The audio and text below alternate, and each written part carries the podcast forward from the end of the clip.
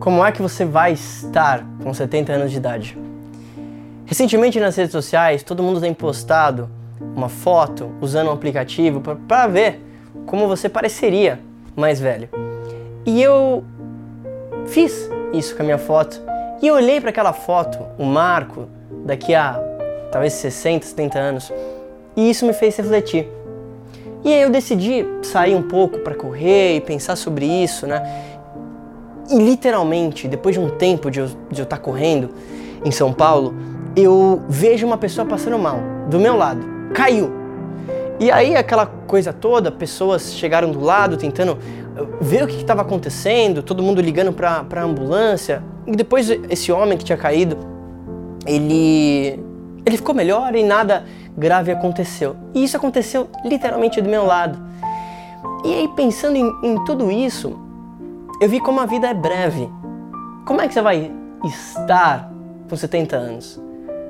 O que eu penso aqui dentro da, da minha cabeça, das ideias que eu tenho, é que eu quero ser lembrado como uma pessoa que talvez criou uma base de ideias do bem.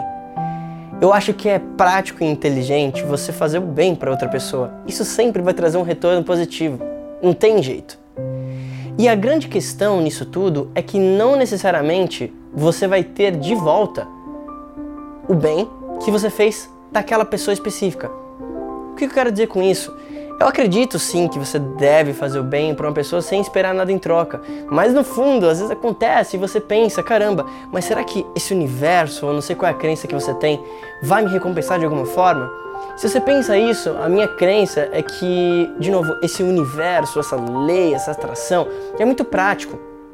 Mas eu não acredito que necessariamente você vai receber isso de volta da pessoa que você ajudou. E você nunca sabe, né? São essas coisas da vida. E ao pensar, de novo, como seria um Marco de 70 anos de idade, e talvez mais sábio, mais velho, mais experiente, eu tenho saudade de coisas que eu ainda não vivi. Imagina que talvez grande parte das pessoas, talvez você que está assistindo isso aqui, passou grande parte da sua vida fazendo algo que você não gosta, trabalhando para quem você não gosta. E isso não faz sentido nenhum.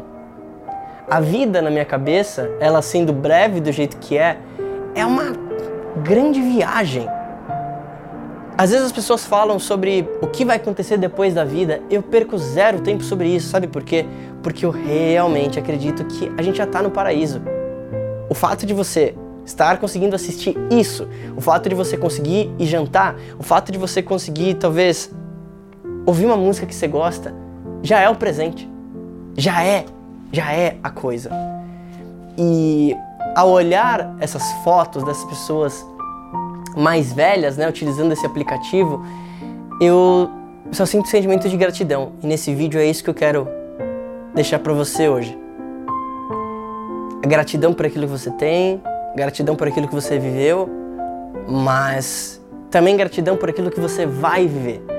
Ao realizar na tua cabeça que você sempre tem o controle. Eu escrevi um livro inteiro sobre isso.